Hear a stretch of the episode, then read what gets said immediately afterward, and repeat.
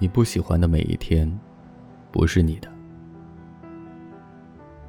你仅仅是度过了它。无论你过着什么样的，没有喜悦的生活，你就没有生活。你无需去爱，去饮酒，或者微笑。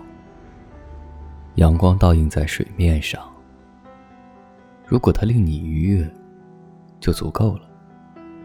幸福的人，把他们的欢乐放在微小的事物里，永远也不会剥夺属于每一天的天然的财富。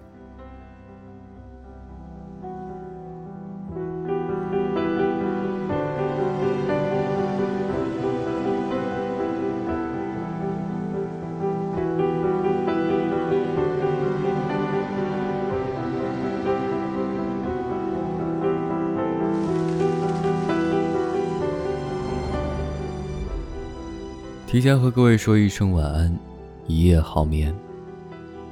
每晚睡前原谅所有的人和事，让每个睡不着的夜晚有一个能睡着的理由。我是微风，每晚我在心情招待所里等你，就这样。